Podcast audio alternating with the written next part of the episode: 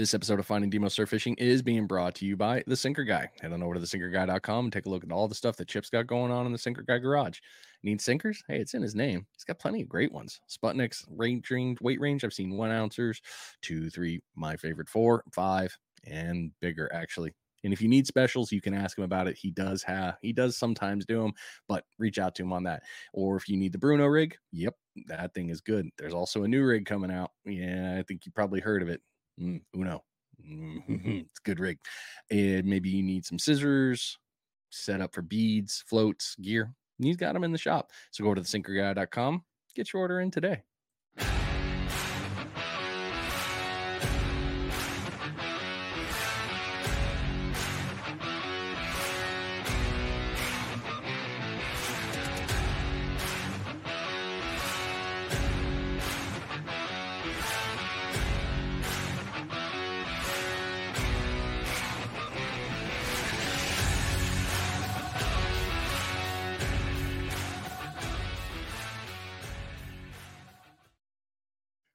Welcome back to the show, everybody. It's a new week, new episode. We're having some fun. This week, we're taking the old digital road trip up to Virginia.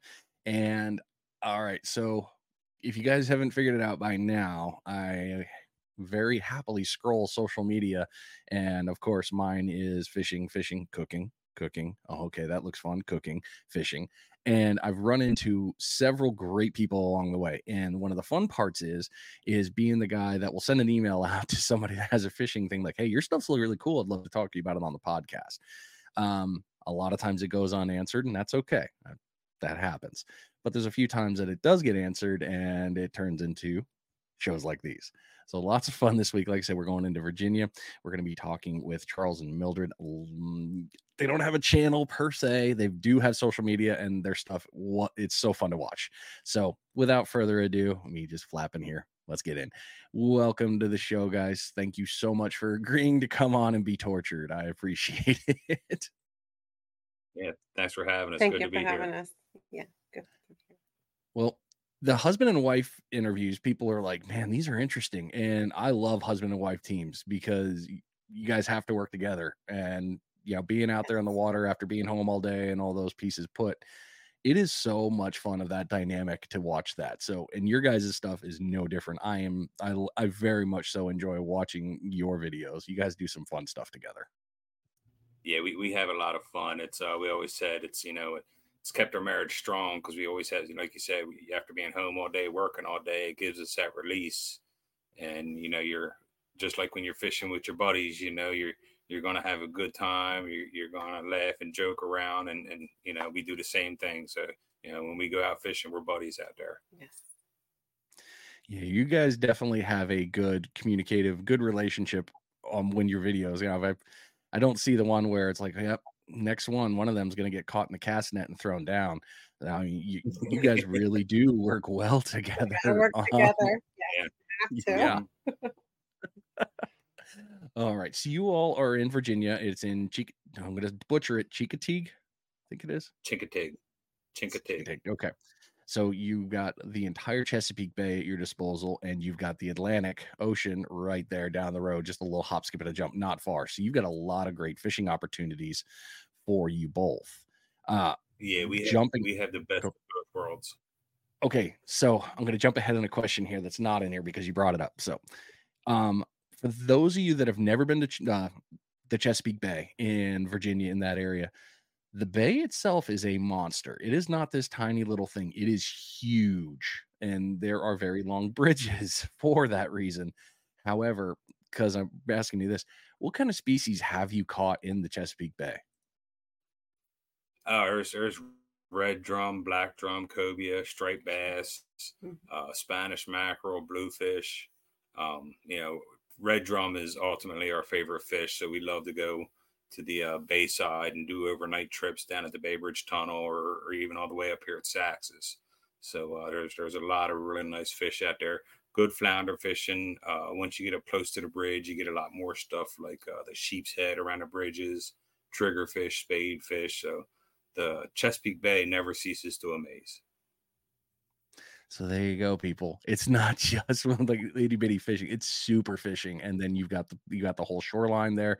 You can still play into the same one before the bend, whether it's uh you know the northern portion, even rocking down from the Delaware side and Maryland pieces. Uh, you've got so much availability, and there's such a great fishery. I am I'm so glad that you brought that up of what fish are there because I, I think a lot of people sleep on Virginia and Maryland and Delaware and, and the Bay. I really do that have never been. I, I agree. I always said right here in the Mid Atlantic, Eastern Shore, Virginia area, we are in a sweet spot of mm. seasonal fish migrations. So we, we get the red drum when they're at their biggest, we get the black drum when they're at their biggest, and we get the striped bass when they're at their biggest. So we are right in that sweet spot, as I like to say. Mildred, you seem to peek up there. What, what out of all those species, it seemed like the striper was the one that got you happy there. What, what what's your what's your favorite? Uh, it's, it actually it's red drum. Okay. My favorite is red drum, but I caught a, ni- a few nice stripe uh, striper this year, so that was nice too. Yeah, yeah we probably just had one of the better runs. We we this year we had one of the better runs of uh big breeder yes. straight bass that we've had in a few years. So for all the hoopla that we've been hearing about the uh, damage to the fishery, we just had a a run this year that would blow your mind. Yes, it was phenomenal and that's not weird. That's not trolling for them. That, that's all bait fishing. So, you know, it's sometimes I feel like it's the hoopla in a way of like, oh, we had such a bad year, the fishery's falling apart, and then the next year it's dynamite, just an explosion yeah. of fish. Yeah, yes. I mean, you know, I grew up on the Chesapeake, so I remember the moratoriums. I remember down in the uh, you know upper Chesapeake Bay where the uh, C&D Canal is. I remember all the restaurants were staging tanks to uh, bring in, uh, uh, you know, the uh, juvenile stripers to grow them in the size and release them into the spawning grounds. And that's where I grew up, is in their spawning grounds in the Chesapeake Bay. So I remember when the stock was decimated. You know, I we used to be able to walk right out the front door of our house and just catch big striper. And when they got decimated, you couldn't even find a fish. And the past few years it seemed like it was a little slow but this year it, it, was just off the hook. The guys we fished with i mean we had some days out on the beach this year that was just citation after citation after citation. Oh so awesome so nice. We, uh, we uh we were just in virginia last what was it? I guess it was in july i think it was.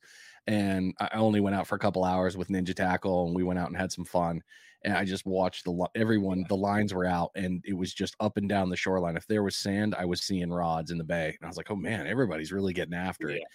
And those guys were like, "Dude, yeah. the stripers and the blues are going nuts right now." Yeah, we went we went for sheepies because we were in a boat that day, but uh, and I watched a lot of rods bending. It was very impressive. Yeah. Oh, awesome. Yeah, it, it was quite the spectacular run this year. Yeah. So we're looking forward to it in the fall with the big red drums. And we have both. We had the striped bass and the same day and red drum. Yeah, we had a few days yeah. there where the striped bass and the big red drum running together. Yes. She had one day where she had four striped bass off the beach, all big breeders. One of them was a citation, and yeah. then did three citation red drum back that night. that night. Yeah, that oh was on the God. same day. So that's very talk about an awesome day. Yeah. so that's very rare that, that, that that you'll find them together. But like I say, we're in that sweet spot in the Eastern Shore where all these big fish love to hang out and eat. Ah, see everybody. There you go. The Eastern Shore. Listen to the key things. There are certain places, but in reality, everywhere's going to work. Yes. So don't don't get too worried. Yeah, there is. There is the only places. You're right.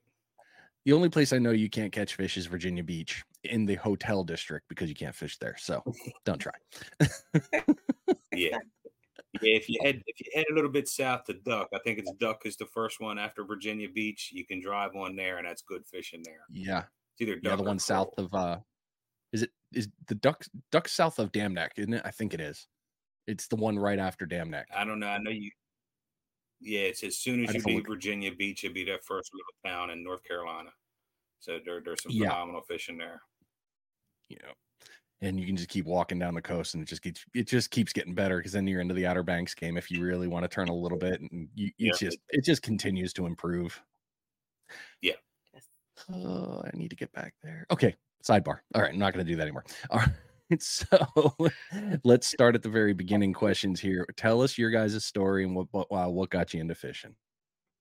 So I'll, I'll let her take off um, after I after I give the introduction. so I grew up doing it. You know, I grew up on the Eastern Shore here, so I've fished and crabbed my whole life. You know, my father had me on a boat when I was a tiny little kid, so it's something I grew up doing and just never got tired of doing it. Um, I've always been a conservation nut. I've never wanted to kill our industry per se. Um, so I grew up doing it. It's a passion I never lost. Um, the more I learned, the more I loved it. The, the more fish I caught, the more I loved it. You know, just there's nothing boring about it. Um, then when I met her, the world just took off for me. I had a partner that wanted to come in and experience what I experienced, and it's just no looking back. And now it's all with her, and that's what I love to do. Yeah, he got me on the boat and uh, took me flounder fishing uh, when we first got together, and I hooked up a flounder, and that was it. Mm-hmm. And ever since then, which is every weekend, we were fishing. Mm-hmm. And that's that's I started her off on small fish. I got her a you know four pound tackle pole. Would use jig heads, little pieces of cut bait, and just let her walk the uh, sandbars and whatnot. And she would just have a field day on little flounder and croaker and whatnot. And you know, those fish on four pound tackle is pretty fun. And uh, that's how she started. And she just progressed from there into bigger and bigger fish. And now she's caught fish that I could only dream of. Yeah. Boy, did he regret that. no regrets, not even a little.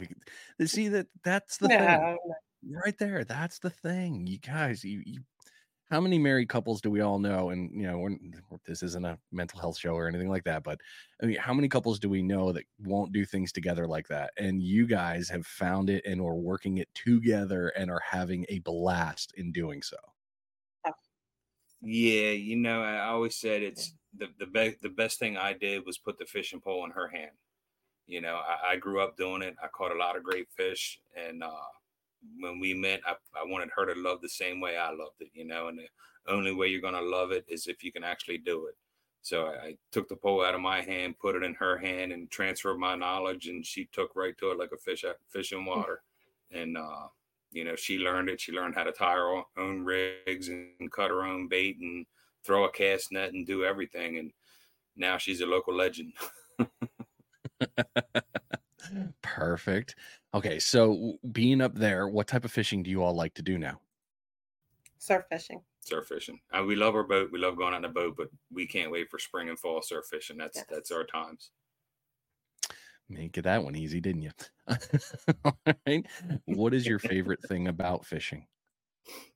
For me, it's it's the it's the the tranquility, the sounds, the nature there's nothing better. You know, we could spend 20 hours on the beach in a weekend looking for those big fish and not catch a thing. But we've got to see the most beautiful sunrises, the most beautiful sunsets, the the moon at night, the stars. You know, when we see Starlink flying by, it's we just see the. We always say we get to see the most beautiful things. Yes, and uh, for me, it's a competitive too side of it. I'm always chasing now that personal best and, mm-hmm. and learning yeah. and, and just learning the water, just being out there. Mm-hmm. And we compete with each other. We yes. keep count of our big fish throughout yes. the year. We compete with each other to see who has the most at the end of the year. So it's a competition for us. it's up three this year. I have to, I have to work. so when does your guys do you do you do calendar year to calendar year sort of deal or do you do a season to season? How do you do it? So we do a, a spring. So we work off of migrations. You know, um, you your fish usually come in the same time every spring and roll out the same time every spring. We have certain dates, um, tides we like to follow that coincide with sun up, sundowns. You know, uh, so it, it's not necessarily a specific date. You know, we wait for certain water temperatures, like um, on the beach here if I can get 50 degree water temperature, 55 degree water temperature, I'm starting to soak bait. You know, and then uh you you know the fishery that's around you. So we have the whole Chesapeake Bay side over there. So we know when those fish have swam past the beach and entered the bay, you know, to start their spawn. and we know when they're coming back out of the bay to swim back up the beach so we can kind of target that by knowing what we know on the bay side so it's not in the spring the fish aren't always there they're swimming past us to go spawn and then they're going to turn around and swim back so it's really important to know year after year what those times are you know you for us that first three three weeks of that first three weeks of march is a good time to start your black drum fishing and you'll stay on black drum up until mid-April. Mid-April comes around, and you want to start changing your baits up so you can catch black drum or striper. Mm-hmm. Mid-April through mid-May, you're just on fire with striper, red drum, and black drum. Yes. So.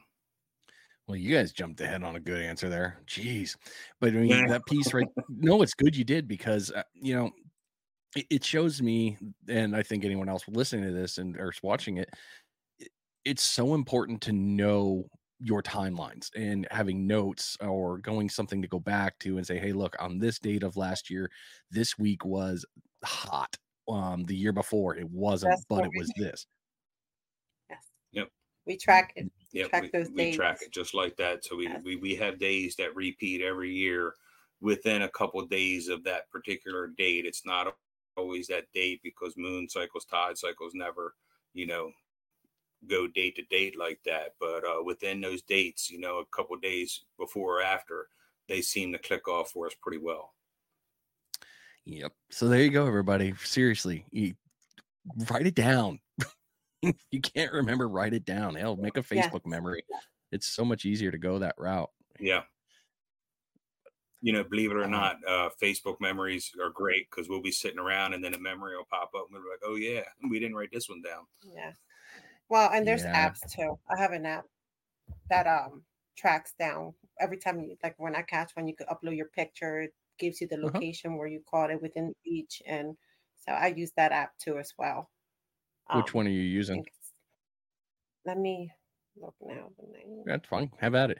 I mean, I, I for me personally, I'll even use uh, Fish Rules because they updated the app. Um, I want to say it was a year or two ago, but they updated it where you sign in, you can actually log your species that way, and it'll give you the GPS coordinates and all that, which is kind of cool. But uh, yeah, yeah. There's, there's a few to do. Yeah, just it's just fishing deluxe. That's what the name of the app is, and as soon as I catch that fish and log it in, it gets all the coordinates and everything and the dates, and I could put notes and track them that way. See the notes. See, if I was a hacker, mm-hmm. I wouldn't be going for people's banking information. I'd be going for people's fishing You are not kidding. Yes. What'd you catch when? What were you using? What was what was the tide? What here we go. That's okay, cool, got it.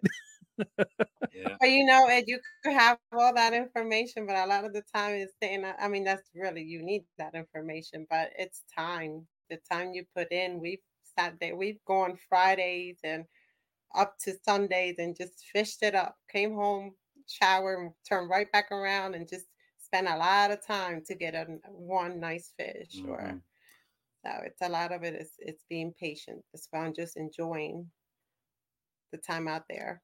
Yeah, we get a lot of people that come up to us that see us on Facebook or Instagram. More mostly they see her and want to come see her, you know, because she's more out there than I am. But they always ask the same question: How do you do it? you know, and it's like we put our time in. You know, she, the first year we started red drum fishing on the surf, she caught a 54 inch red drum. All my life of fishing, I've never caught a fish remotely close to that, right? And that was our first year surf fishing. It took me eight years to put a big red drum on the beach. So it, it, doesn't just happen. It's a lot of time. It's a lot of heartbreak, a lot of big stingrays and sharks before you can get to that trophy. But once you catch one, you kind of start getting a feel for where you're casting. Re- the better you get at reading the beach, the better you get yes. at knowing your tides.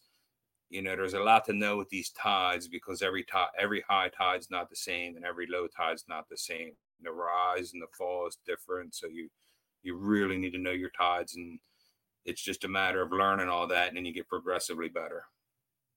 But it, like I said, it took me eight years before I put my first big red on the beach and Mildred rocks a 50 plus.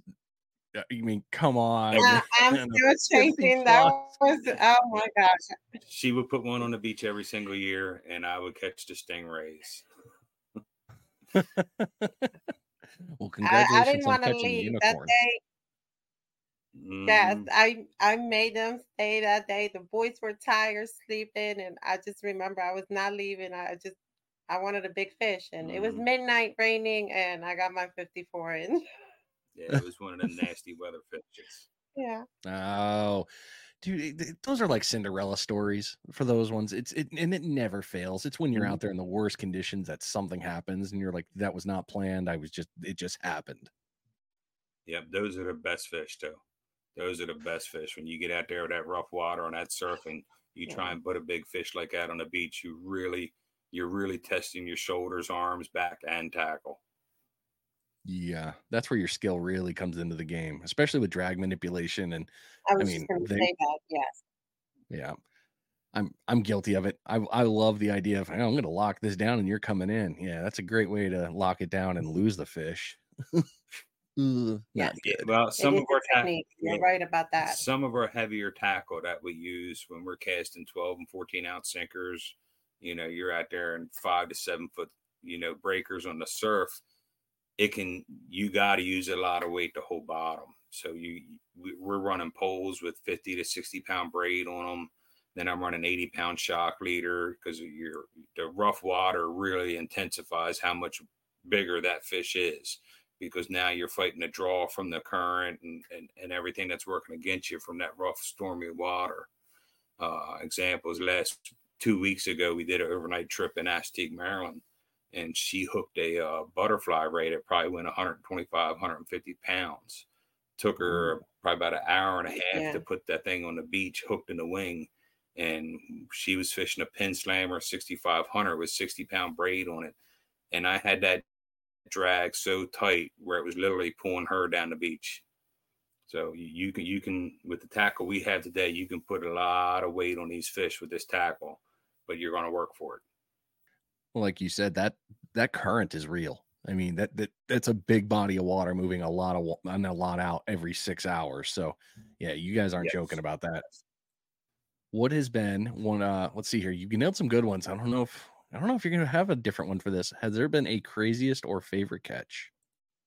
I guess for me, the my favorite catch was uh, last year. We was it last year? Last yeah, year, we had a northeastern. We had a hurricane that came up. By the time it got yeah. to us, it was a nor'easter. Yeah, and um, we went out there. It was us and another couple, and we were sitting up in the dunes, and they were we were fishing, and I decided to walk. I saw a spot that I like better. it was nice water, a lot of whitewash. So I left them the the crew and I walked probably like a hundred about a hundred feet, feet. Sit down and um I set my stuff up up there and waited and and got real uh caught a really nice 47 inch red drum and I was just stoked. Now that was one of those days where it was yeah. blowing 35 40 mile an hour the uh, yes. drive ons to the beach were closed down. There was yes. nobody out there because the beaches were washing over literally around your truck. Yes. So where the beach is, you couldn't even stand on the beach. We're standing on top of the dunes fishing. Yes. So when you're casting against the east wind with 12 ounce sinkers, you're lucky if you get 50 yards. I wasn't yeah. far at all. So where her sinker was landing is yeah. where sunbathers are usually laying on the beach. Yes, I was using and, 12 uh, ounces. So it's yeah people think when it's rough like that, you know, you're not going to catch nothing. But we've done it time and time again. And last year was just epic because she hooked into that 47 inch red drum, and you know, you got that's seven nice footers fight. breaking yes. on the beach, rolling up over the dunes. And mm-hmm. like you said, that's where technique. You know, I had to at that point just calm down and breathe and just let the waves help me bring her in because she was very close and she, she, knew she was close, and she fought me. Yeah, yeah. The waves can be yes. your friend the waves can be your friend if you're or your enemy. You're, yeah, if you don't have a good right. technique. you said something really great, and we're, we're gonna knock on a bait check real quick, but I definitely I, I want to bring that up because no one else has really brought this point to the to the podcast. Really, I don't think ever, but uh, we're gonna talk about it here in a second. Yep.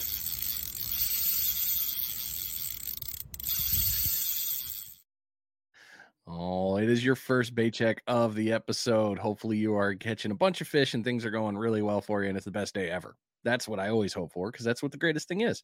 This bait check is being brought to you by Ninja Tackle. Head over to ninjatackleva.com and oh, I don't know, find yourself a new fishing rod. Yeah, buddy. The dagger, seven footers. Love them for the kayak, love it for the inshore, love it for the surf, love it for the boats. I love it all in general. That seven footer is one of my favorite rods to throw, all the way from seven up to 13 foot great rods, great stuff. Matt has really done some amazing things with these rods. If you need reels, hey, he's got them in there too. Akios setups. If you're into that kind of spooling throwing, I'm not. That's not my jam. I'm a spinner guy. Sorry, I can't get into the other ones. I bird nest them. If you need rigs, he's got a whole gambit of different style rigs that will work no matter where you're fishing, whatever fishery you're in. Bluefish, redfish, black drum, pomps, all of it got you set up. Or if you have firearms and into firearm accessories, Matt's got you covered there too. Ninja Tactical. Yep. Optics, Glock accessories, AR accessories. Got it all covered. Ninja Ninja Tackle VA.com. Yeah, it's good. And he's not far from you guys. he's just up the road a little bit. That's always fun to go back and see him. All right. Um, so you brought up the calm down. That is one of the hardest things, in my opinion, when it comes to fishing, is turning the adrenaline down. That's a hard yes. thing to recover from. It is. Have to breathe it and just calm down so you can bring her in and it, it really is that that that first couple minutes or that first minute or so of that hookup is is so important you know because you're when you're on the beach and you're fishing for these big fish i'm sure you've seen the posts where fishing poles get drugged down the beach into the water and you know because somebody had their drag too tight. So we fish a really yeah. loose drag. So i see a lot of people as soon as they catch that fish they don't crank that drag down because they're scared their line's going to break. So you got to have faith in the tackle you're using to be able to crank that drag down to be able to pull that circle hook back and set it. Because a lot of times these drum, you know, or the stripers or, or the black drum, they're moving so fast that hook's not going to set itself. You know, you got to put some weight on that fish. And to be able to do that, you got to be able to think. You know, you got to be able to calm down and say, yes. this is what I need to do. Because if you just hold the pole and keep that drag loose, that fish is going to stop dead in its tracks. The hook's going to fall out, and you just missed your fish of a lifetime. The other piece with drag too heavy as well is, is and I think I don't know. I'm I'm gonna speak for people and I shouldn't be because yeah, it's my show and I can. Um, I think when people crank it down, they also forget that that is still very very soft. And I mean, I, am sure y'all have seen mm-hmm. How many times have we brought in a fish and it's got itself a nice hole? It's got itself a piercing. Mm-hmm. You, you, go hard enough, it's yeah. gonna just rip it out. And I mean, they're gonna be okay. It'll heal, but you can't. You got to be careful with that too. It's an easy thing to forget. Mm-hmm.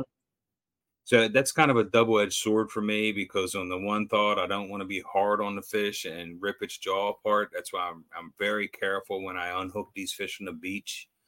But at the same time, on these big trophy fish, I want to get them in as fast as I can, get them on the beach, get my picture, and get it back in the water as fast as I can to minimize the amount of stress I put on them. So yeah. it's kind of a double edged yeah. sword there. That's, you know, it, it goes with the hooks we use. I like to use a 8.0 to a 10.0 hook, so I know I'm getting around that jawbone rather than just in the skin.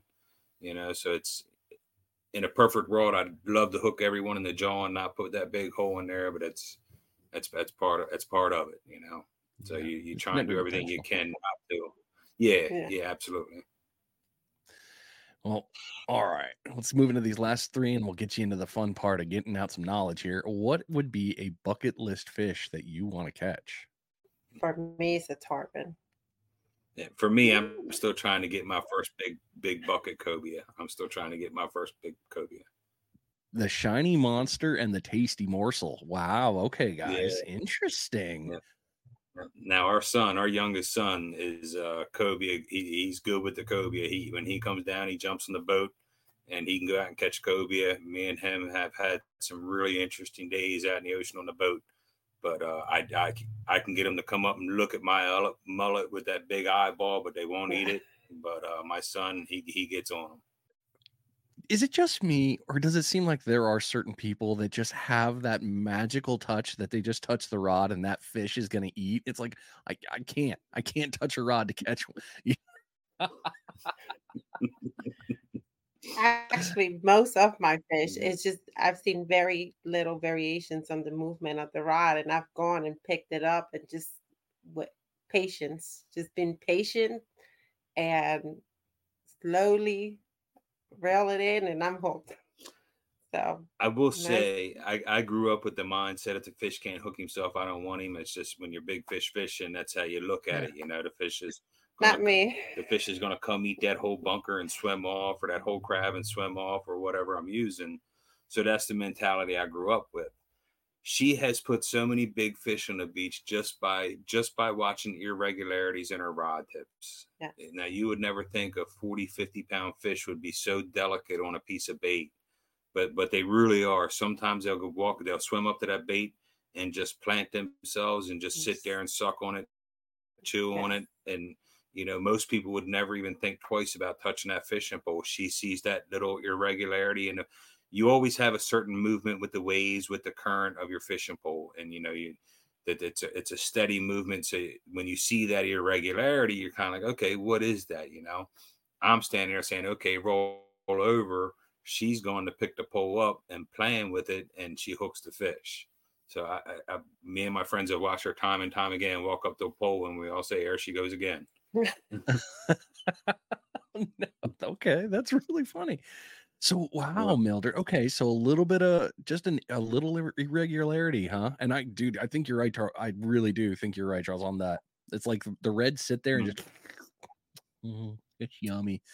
They just slurp on it, man. Yeah. It's, yeah. It's not even yeah. fair. It's like, can you just grab it and walk a little? Let me know you're there. Now I'll give it a little pull, yeah. but damn, that is so yeah. cool that you were able to catch on to that, Melvin. That's that's that's mm. dedication right there to catch on to that. Staring at that rod tip. Yeah. Yeah. That okay. That I'm feeling like super. I'm looking like my brain is going back to times I've seen the rod just do this, and I'm all no, no, it's nothing there. It's something stupid bait fish. My luck is probably a freaking 50 inch red just going, mine. Your biggest fish? Yes. Yeah. Actually, her her big fish, the one we were talking about in the beginning, that 54 mm-hmm. inch red drum, that was on a night where it was a, one of our dates. It was October 2nd, 2010. And it was a night where it was raining God rain in heaven and earth pouring down 25 30 mile an hour winds hard west wind at our back so the waves were standing up crashing probably four or five seconds in between them i didn't want to leave. Yeah and it was cold the boys were sleeping in the bed of the truck and uh, she didn't want to leave she wanted that red drum and i'm like man i'm ready to get the hell out of here you know? And uh, all of our poles we, we got 12 ounces of weight on every single pole and every single pole was just rocking up and down with every blast of the wave and she had one nine foot pole out there that was just standing straight up in the air and was not moving at all. And that's when she said, "You know what? I'm going to get out of the truck and check that pole." And that was her personal best red drum. And slack line. Mm-hmm. Yeah. Yeah. Oh no, it was it was it was tight line. It just swam down the beach yeah, and laid itself up so it changed the, the, direction on you. Okay. Yep. Yes. So it just laid up against the beach and just sat there and was eating. And that hmm. and, and it's crazy because you you don't think about these big reds staying stationary in that heavy surf. That heavy surf is moving, you know, and, and then fish will they will really sit there in that heavy surf and just sit there stationary. So you you bring up a really cool thing because I noticed this this year, um, and it was really it was a baby set. It was all whiting is really what it was, um, but they were sitting in the ripples and the ridges there, right up on the surf line. You know where the undertow normally does its pull and it does the ripples as you walk and these whole school of baby whiting were basically just chilling and every time the wave went back they weren't getting swept. They weren't moving and you know the small fish like that you'd expect it to get swept. The current they mm-hmm. just knew hey, it's going to go over me and they just laid there. They could breathe obviously and they were picking up fleas but that gave me the wonder too of well how many other fish are behind the bar or sitting where the crasher is because it's getting the oh. feet up it's getting the piece and they're not affected they're just, I'm good right here. Eating. so you, one of the guys we fish with is an older gentleman named Gene, and uh, he's probably pushing 80 years old. So, and he's a local legend around here, caught tons of huge fish. And when, you know, he can't cast like he used to or fish like he used to, but he still gives raw hell. And this year, he probably put more fish on the beach than anybody all because he can't cast as far as everybody else. So oh, all yeah. the big reds, the big stripers, the big right. black drum he caught were right on that drop off right at the break.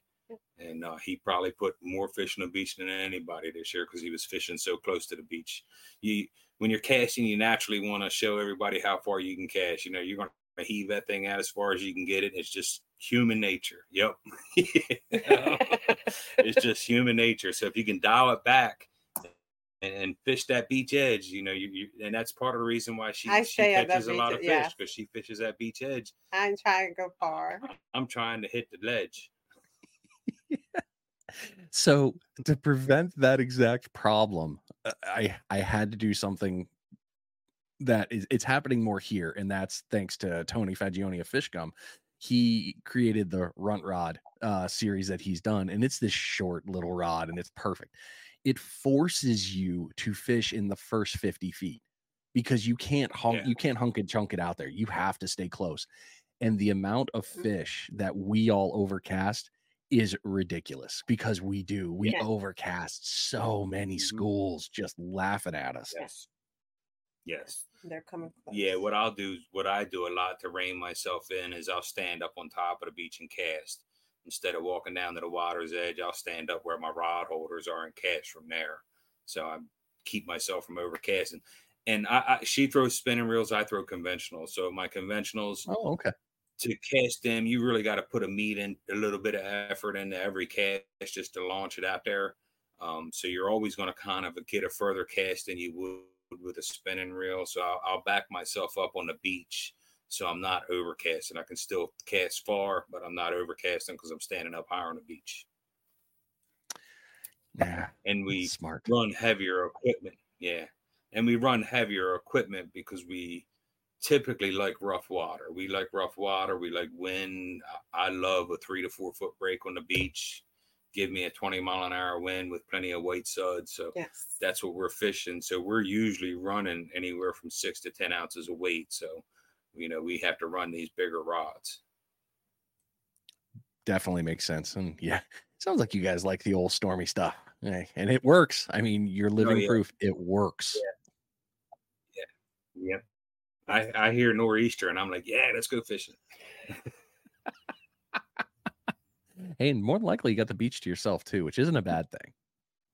Yes, yes. yes. It's just us and the other guys know, that know about it. well played. Well played.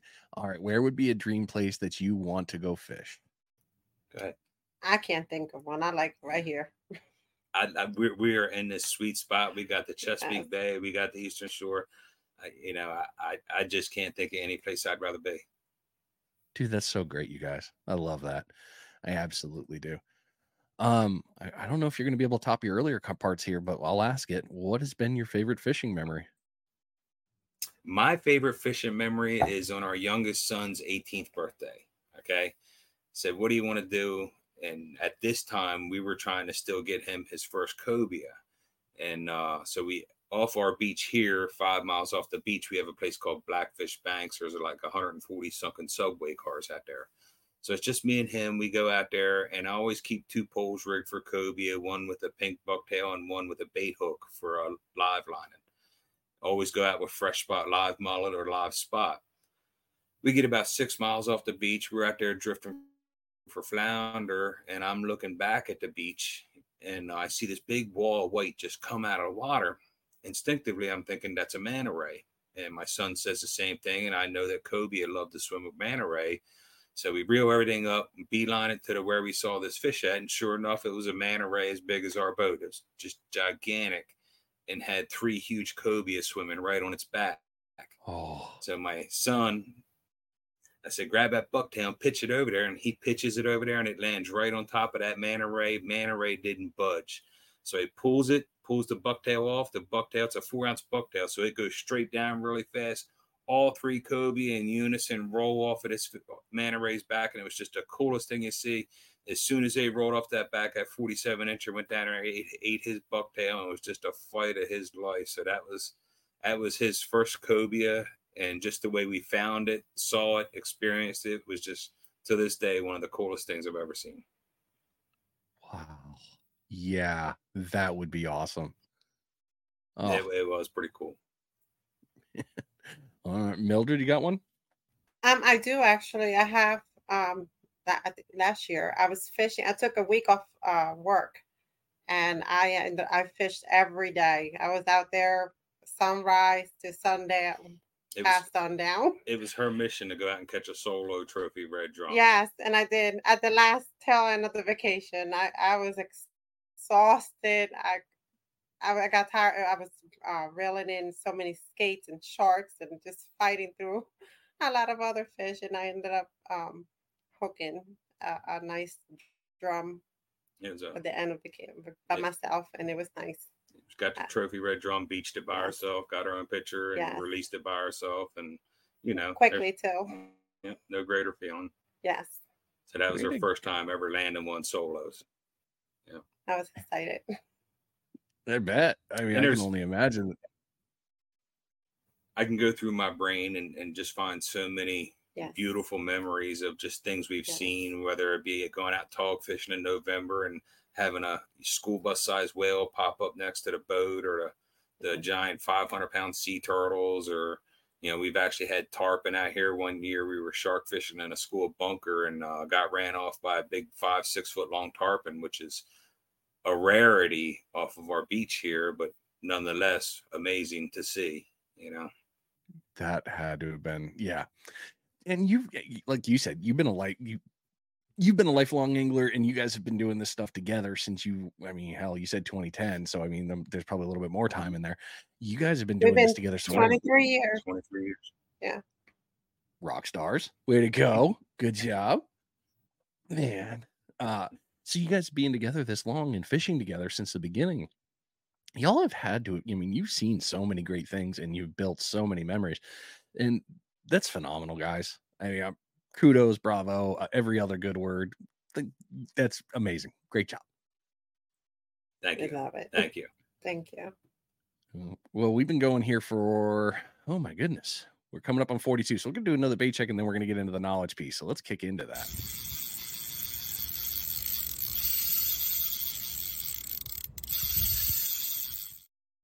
It is your second bait check of the episode. Hopefully, you caught a bunch of fish already and you're already just listening to this on the way home. You're hanging out. Things are good.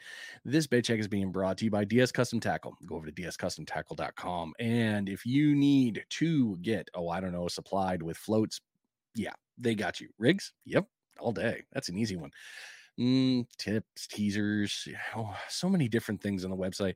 And they are definitely out there increasing more things. They've got Barry's rig. I love it. It's got the sand flea on there that glows in the dark. Not a bad deal. They've got a whole bunch of other cool floats and other pieces that are coming to the site. You need to go look at it because I can't list it all. So many great things. DSCustomTackle.com. Lots of good stuff. All right, guys. So we're going into the fishing tips, tricks, and knowledge piece here. So let's get right into it. How do you plan your fishing trips?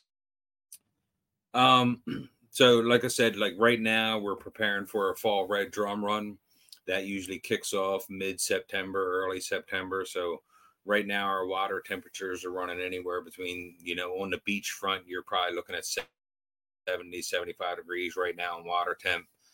Um, I like to see that water temp drop down a little bit. I like to be about 65, 60 degrees in that water temp. Uh, I want to see a steady dose of northeast wind coming at us real soon to bring some cooler water down. That'll we get that cooler water down from up north. That'll start triggering these schools of big red drum to start coming into the beach more. So I'm looking for some cooler weather. I'm looking for some extreme high tides. I, I want the beach to flood out a little bit, and it's going to turn stuff over real nice and uh, get some fresh, fresh, uh, fresh sandbars, some fresh structure going on. Uh, so you know that this first couple weeks of September is what I'm hoping to kick off, but we'll, we'll watch the weather. It looks like it's going to stay warmer a little long, longer, so it, it, might not kick off till you know third or fourth week in September. So it's, it's really about finding them cool spots. Um, as you know, September approaches, we'll do a lot more nighttime fishing. Uh, big red drum at night always seems to be the best. So if you can get them really cool evenings before and after a full moon, that's that's what we're looking for. So this this full moon we got coming up last week of August, first week of September, we'll start hitting out pretty hard then to just get a feel for what's out there and you know see where we're at now to give us a good inclination of what's coming at us and when. when you've already all right, so you got the plan there now. How do you pick your spot to fish? So that goes back to wanting the beach to flood out a little bit. So with this full moon we got coming up to the end of August, beginning of September, what's going to happen is we're going to get five, five and a half foot rises in the tide, and that's going to roll over the beach and pull all that sand off of the beach and start creating structure out there. So you really want to be out there sometime at low tide to yes. take a look at the beach. You can see where the bars have mm. formed, the deep spots, the low yes. spots, and and that's kind of what you want to look for. Because if you go out there high tide when it's rough, you're just going to see white water everywhere. You really can't tell where the bars and stuff are. So you we're going to spend a little time driving around, just yes. looking at low tide, seeing where everything's at, and you know we'll write down the coordinates. She has a thing on her phone where she'll write down coordinates to where we see something that looks nice, and and then we'll go sit on those spots. And even while we're sitting on those spots, if we see something that looks good 75 feet away, we're throwing everything on a truck and moving and down 75 feet. yeah. The, that's smart. The that's I don't I don't mean to say this in the most mean way, but I mean this to the best way to all the listeners here. Doing your intel gathering is key. You yes. you, yes. you, you want to be successful, you go get intel first before you fish. Yes. And and, and you can learn so much on YouTube. Like I, I, when we first got into this, I, I was a YouTube freak. I was on it all the time, learning how to read the beach, learning how to tie drum rigs. So it's not something you just you're born knowing. You have to learn from somewhere. You know, a lot of the guys on the beach, there's some really good people out there, but they're not going to give you all their information because they want to catch those fish too. Right. So they're not going to give you everything they know. They'll give you enough to go out there and be dangerous and hopefully not catch the fish he's looking for. So it's you, you, want to do a lot of research. You want to learn how to read that beach and go out there prepared. When we have people that come up to us and and you can tell they're prepared. You can tell by the rigs they have, the the the equipment they're using, and just the way they're talking about what they're doing. And they ask for a couple of tips. That's fine, but you know you have a lot of people come out there that just stopped at the bait shop on the way out, bought two nine foot surf poles, and they pull right up next to you and say, "Hey, what do I got to do?" Well, I'm not going to tell you everything. you know, what but, you got to do is start do over research again. and learn at the same. yeah, it's, it's yeah. So research is research is key. It's fundamental. It's if you want to be successful in anything, you got to learn. It, and this is you know even this conversation piece. I mean, I picked up already a great couple things from you guys just for this that I know I'd use here. I know I'd use it up there in Virginia when I come up. But mm-hmm. that's yeah, you have to be willing to invest yourself in the knowledge piece. You know, if if you think you know it all already, then okay, then teach us. If you if you are the Grand Monkey yeah. King Poobah, cool, we're all for it. Just teach us then. But yeah. there's always something you can learn to be better. All the time. I, I learn stuff all the time. I, I never stop learning and and you know you can learn so much by paying attention you know like when we first started doing this we would go out on the beach i know from my years of fishing that you don't just like people coming up and asking you for all the information you took years to acquire right? So you can sit on the beach and just watch other people fish. You can see where they're casting you can see what they're throwing you can see the equipment they're using and you don't have to ask them a single question. You can just sit there and watch and, and you can learn so much by doing that. And and you know for me and and guys we fish with it they appreciate that a lot more because they see us sitting there investing some time and and not just coming out casting over their lines. You're actually sitting there trying to pick up what they're laying down. There's always that one too. It's like can you stop casting yeah. over me? We're gonna oh have oh problems yes. real soon. Yeah we got plenty we have yes we do. And you know you we don't ever let something like that ruin our day. It's too much of a happy place. It's you know smile and go on your way it's okay you know tell them try casting to your left a little bit use a heavier sink or whatever you just try not to let it get the best of you and don't ruin your day because you just let somebody who's trying to have a good time yeah. ruin your day then you obviously weren't there for a good time anyway all right, so you nailed into the pieces with the spot, and um, we're gonna let's talk about the gear, but we're also gonna talk a, uh, a couple different things here. You've already really discussed into the moon phase. Uh, you brought up the full moon being a primary there.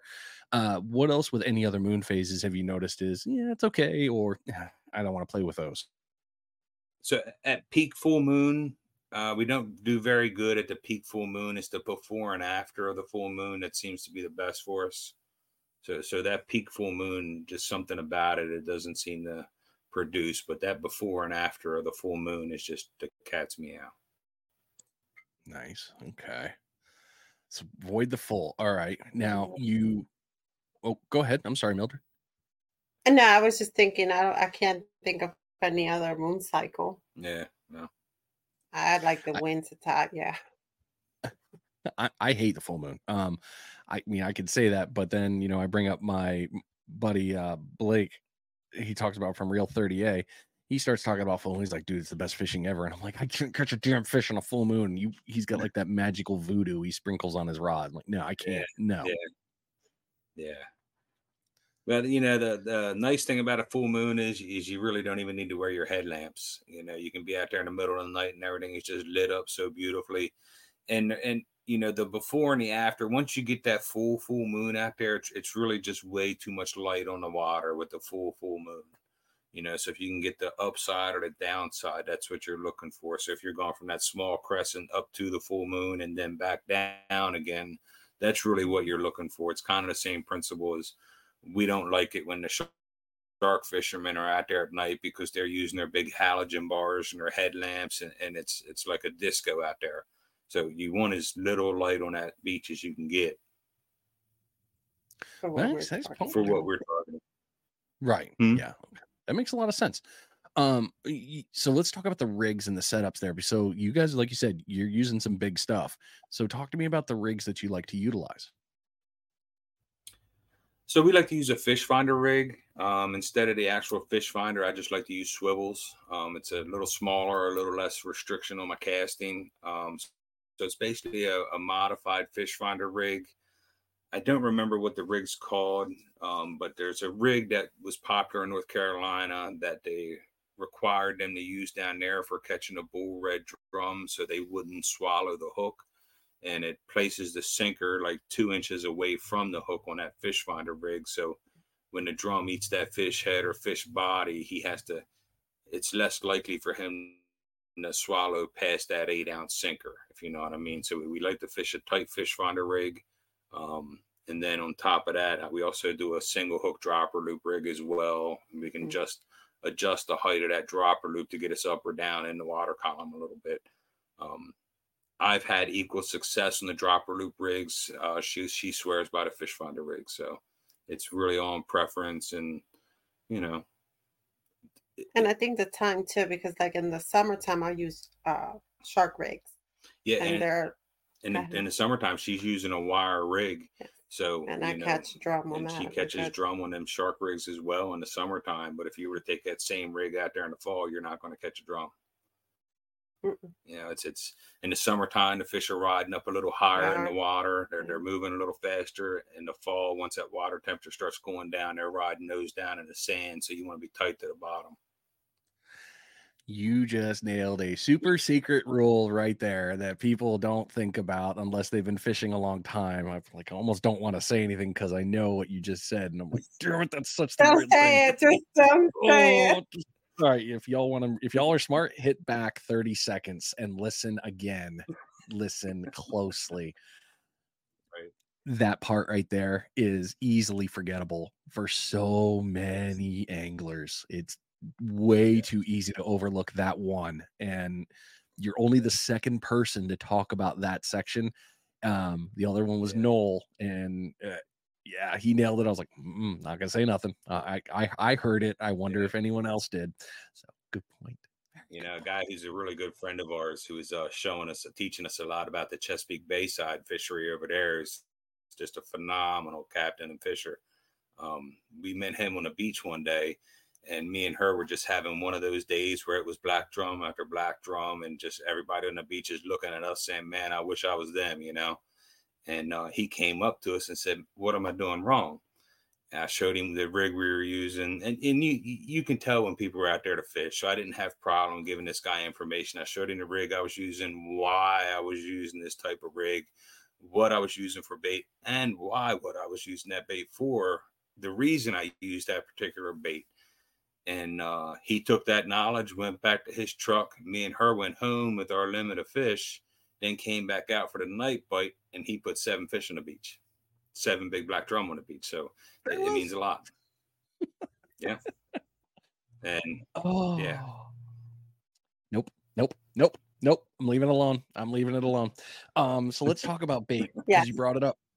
What types of bait or lures do you guys like to use? So on, on the surf, we're all we're all bait, no lures unless mm. there's Spanish mackerel around. Then I'll throw a spoon. But for these big yeah. fish, we're fishing all. It, it, depends on the time of year. So we're approaching our fall right now, and the most common bait in the surf is going to be spot and kingfish. So that's what we're primarily going to go with.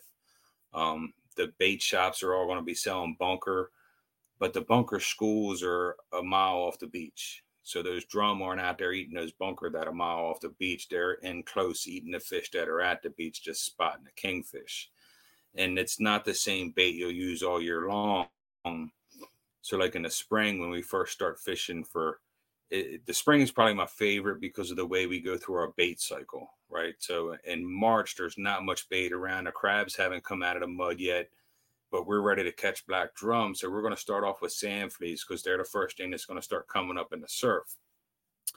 By the middle of March, end of March, the crabs, the blue crabs, are starting to come out of the mud.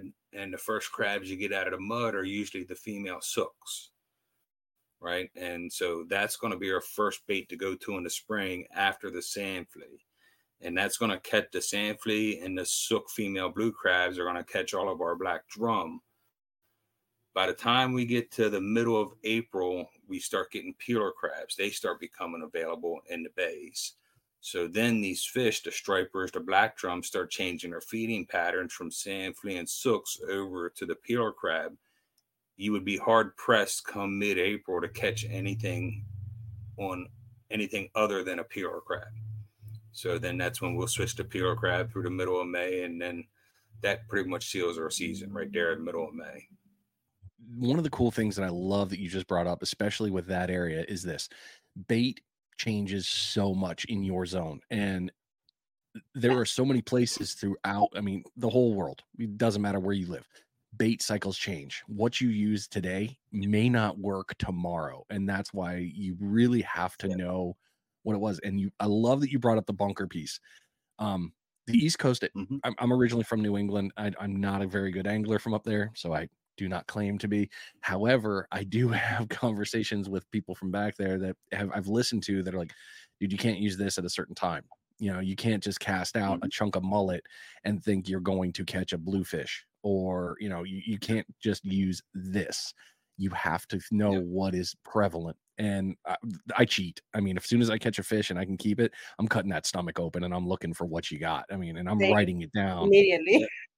Mm-hmm. Yeah. I'm like, I want to know what you had, and I'm going to find more of. Actually, I'm going to use what you have in your stomach if I can. I've only done that twice, didn't work and out, but hey, I'll it. do it. Yeah. Yeah, so it's it's really cool because we were talking about, you know, yeah. a lot of people don't want to give up too much information, right? So when we first started this fishery, you know, back in 2010, and we're fishing in the spring, and I'm watching all the locals, you know, here just banging up fish, and I'm like, what are we doing wrong? And it took us a few years to figure out the hatch you know what these fish are starting to feed on what they're feeding on the middle of this run what they're feeding on at the end of this run. And if you go to the bait shop they're selling you bunker because that's the most thing they can get their hands on is they can get their hands on a ton of bunker right? But to get peeler crab spot or kingfish it's really hard to do that early in the season. And we travel for our bait you know we'll, we'll drive a half hour hour away to go get our peeler crab in the spring but to sit on that beach and you don't really think about it because you hear these big striped bass in the bay and in the ocean, you always think of them eating bunker. Mm-hmm. But on our surf, you will never catch a striped bass on bunker. It's only going to be on peeler crab and peeler crab only in the springtime. Knowledge. Oh, all experience. Yep. Look at that. yep. Well, actually, yep. this ties perfectly into a new question, or uh, into your next question. Then, what do you do when you go fishing in a new place? Educate ourselves. Educate ourselves. We do a lot of research before we go. Drive the beach at low tide. Yep, drive the beach at low tide. We look at fishing reports to see when we want to go. So we'll, we'll most uh most bait shops who run a website, you'll you'll be able to go into their archive. you know their fishing reports and you can see year after year when their catches were coming when they're posting them now i don't take that i learned a long time ago that you don't you take the dates on the fishing reports with a grain of salt right so if i see a Move lot of fish caught so. yeah if i see a lot of fish caught this week i'm thinking they were caught two weeks ago yeah right oh so easily that, yes. that's one of the things yeah you pick up on that over time so, so we do a lot of research before we go like uh, two years ago, we did our first drum tournament down in the Outer Banks, the uh, NCBBA, and a lot of fun. Great tournament. If nobody's ever done it, it's a great tournament. Uh, it's a Newcastle, uh, the Beach Buggy, so North Carolina Beach Buggy Association down in the Outer Banks. A lot of fun. So we kind of went down there knowing the beaches. We fished there previously, but didn't know the migration pattern the way we knew it up here, right? So we went down there. We fished for it's a straight on tournament, four days nonstop fishing. Sleep in your truck four days nonstop if you can. if you can, and we did. And uh, we went down there, and all we caught was sharks, big sharks, but nonetheless, all we caught was sharks. But we looked at all the fishing reports after we were done, and you could see that most of the fish that were being caught were on a certain section of the beach north of us, right?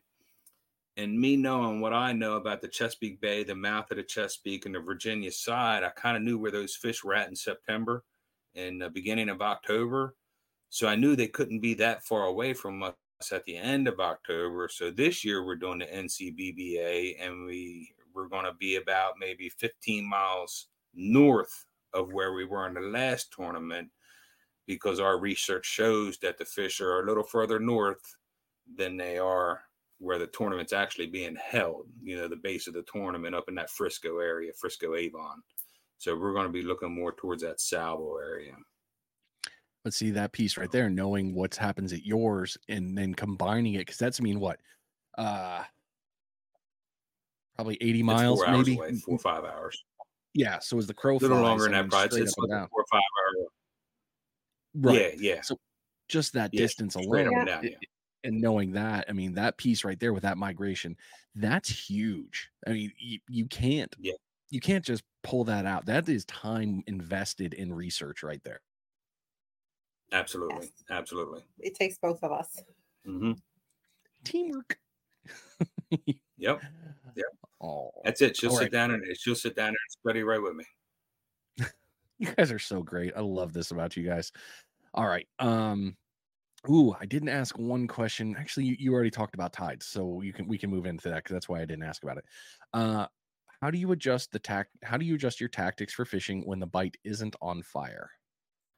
Uh, so it's one of those things when you're you're fishing for big fish on the beach, you're never going to be on fire, right? You're you're never going to have more than an hour or two of really active fish feeding. You know, you're you're looking at feeding time, so when we go out to the beach, we're looking for the last two hours and the first two hours of the top or bottom of any tide. It doesn't matter. I would like to match them up with a sunset, sunrise, or a sunset. But that middle of the day, in between the fishing, we're going to pack up. We're going to go throw a cast net. We're going to go sit somewhere where we can catch some small fish and, and, and get ourselves prepared. For the bigger guys. Sit down, fire up the grill, eat some lunch or whatever, tie some rigs, and get ready for that sundown or sun up. You know, so it's, it's really take advantage of those slow times to get you ready for that hour burst when it comes. Because when it comes, it's a blast, but you better be ready because if your tackle's not on point, you're gonna walk away crying. Uh, just thinking about it makes me sad. But dude, you're right. I mean, that midday bite, it's not fun. I mean, you, you lightning strikes. Don't get me wrong; it always does, but it's just not that fun. No, no, we've caught fish midday before, and uh, but that that sunrise, sunset, really the sunrise and sunset's the best. But for us, between 10 p.m. 2 a.m. in the morning, that is just that golden time. We love to be out there. That's always seemed to be the best. It, matching with the rise or you know matching with the top or bottom of a tide. It's like you got the triangle. I mean, you got the sunrise, midnight, and sunset. Nighttime I'll be the first one to say it. Nighttime is one of my favorites to fish. At nighttime, you there's some cool things that happen swimming by at night that people are like, "Oh, yeah. I'm not going to go out there." I'm like, yeah, there's there's big fish. There's real big fish. It, it, it can it can be pretty hairy because we like to release our fish. We like to swim them. You know, we like to get them fish yeah. out there and swim them before we release them. And when you got, you know, three to four, five to seven breaking on that beach and you're out there and it's cold and you got your chest waders on, it can be really scary because you hear about the horror stories of people getting their waders filled up and sucked out. But the pride I put in releasing that fish means so much that I'm going to risk going out there a little bit and releasing this fish. So uh, there's not a time I don't go out there that's not in the back of my head and, you know, being very cautious. It can be very scary. Well, good on you for making sure that you take care of yourself there. Cause yeah, that that's, that is a, that's a true situation. We've heard it. You, you and I, all three of us, we've heard those horror stories. They're, they're mm-hmm. scary for that. Yeah, yeah, that guy that drowned in the Outer Banks about two years ago down on the point. He was a local from around here, and uh, he was just trying to beach a red drum. And you know, our beaches, like the Outer Banks beaches, you get some spots where it's just a straight drop off. You know, you walk down the sand, you hit the waves, and then it just drops straight off. And we have to think that's what happened to him. You know, he walked down there, lipped that fish or whatever, and he just went straight down, and waders filled up. So it, it can happen at any time. You, no matter how experienced or how good you are, it, it's going to happen, and Fast. you better be ready. You know, yeah. take every take every precaution you can, and you know as well as I do, you, you, you can't prevent everything. Nope, you can just try. It's the risky That's the best you can do. Yeah. Yep. Well, we've been going here for one hour, and we're into the last section here, the closing questions. So before we do that, we got to do the final bait check and get you guys out of here.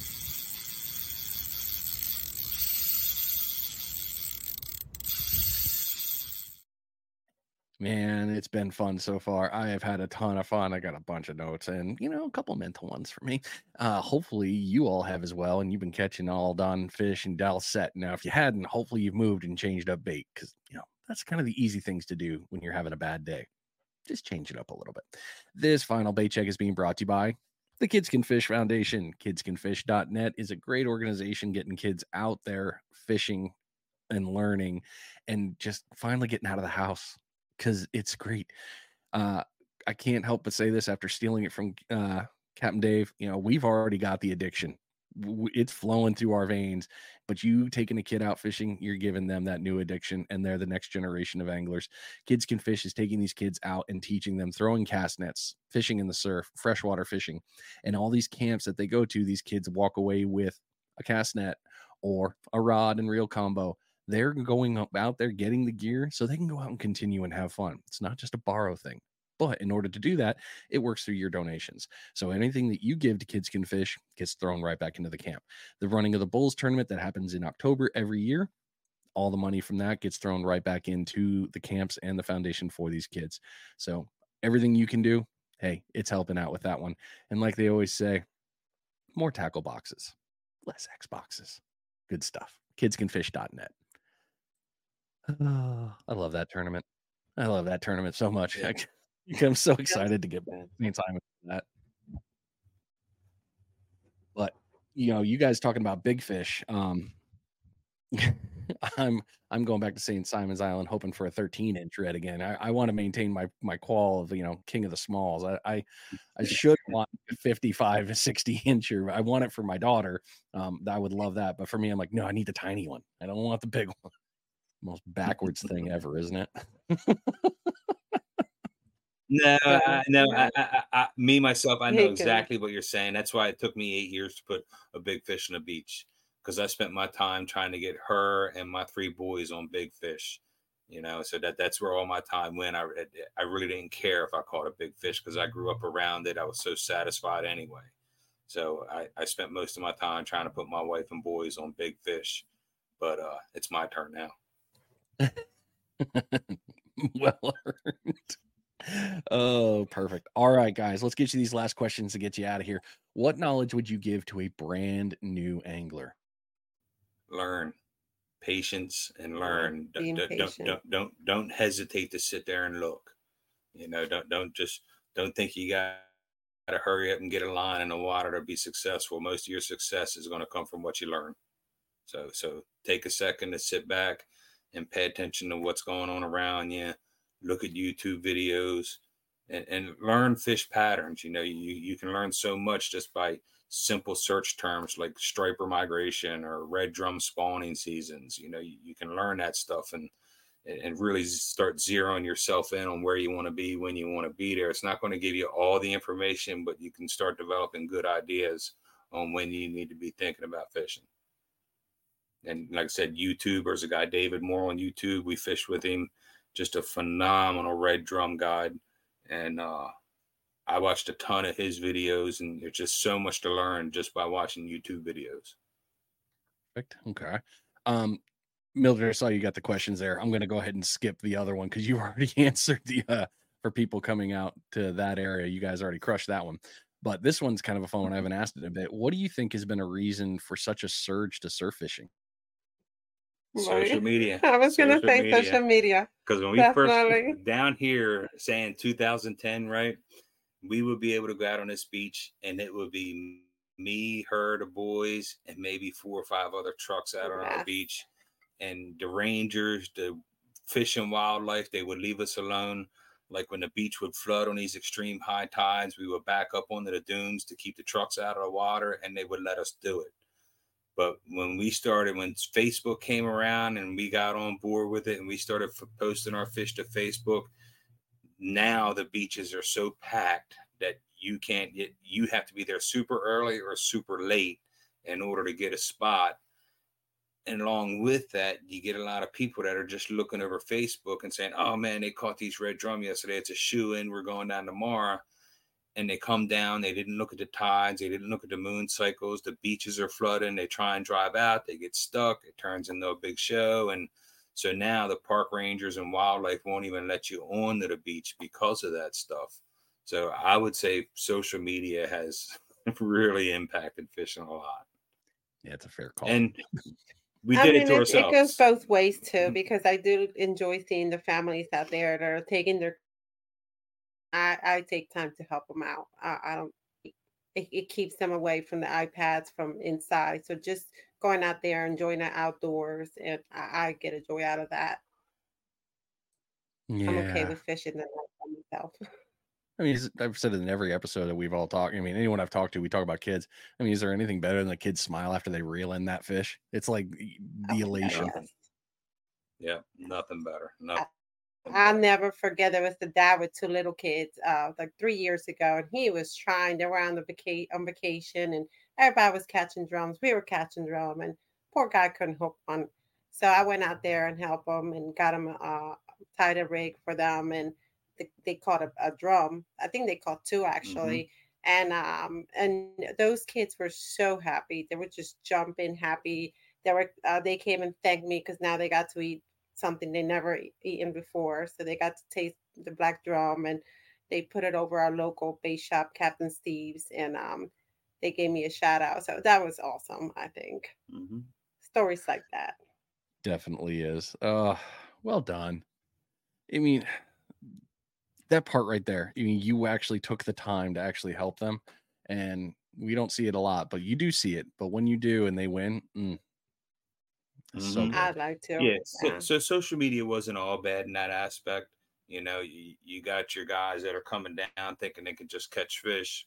And then you have guys like she was just talking about that seen it on social media. And it's like, oh, wow, that's something I'd like to try with my kids.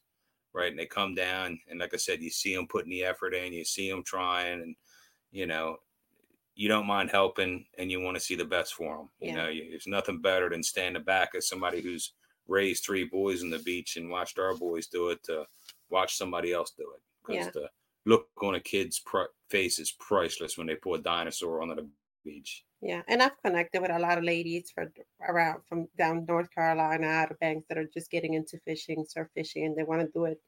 And I just help them, let them know what I'm doing, and let them take that knowledge and, and catch fish and, and get into the sport. And it always it makes me feel good about it. So social media could be good and bad, I guess. Mm-hmm.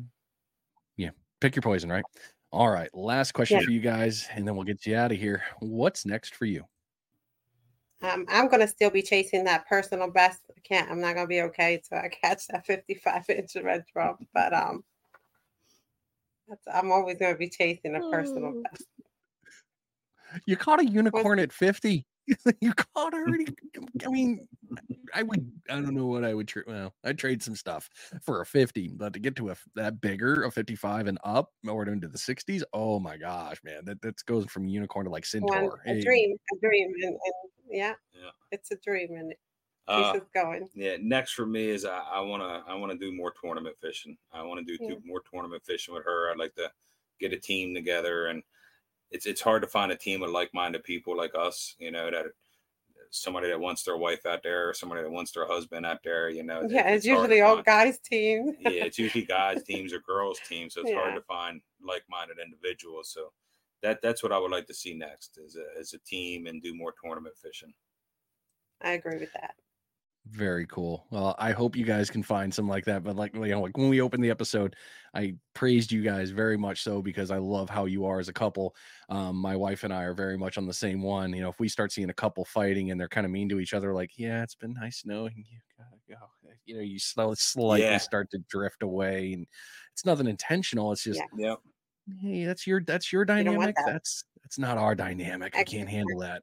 No, yeah. we're very relaxed. Yeah, we had friends that we, you know, really don't mess with much anymore because all we ever heard from is we wish we were more like you guys, you know, and that that to me is, you know, that it doesn't just happen. So I don't want to hear it. You know, it's a lot of hard work to be like us.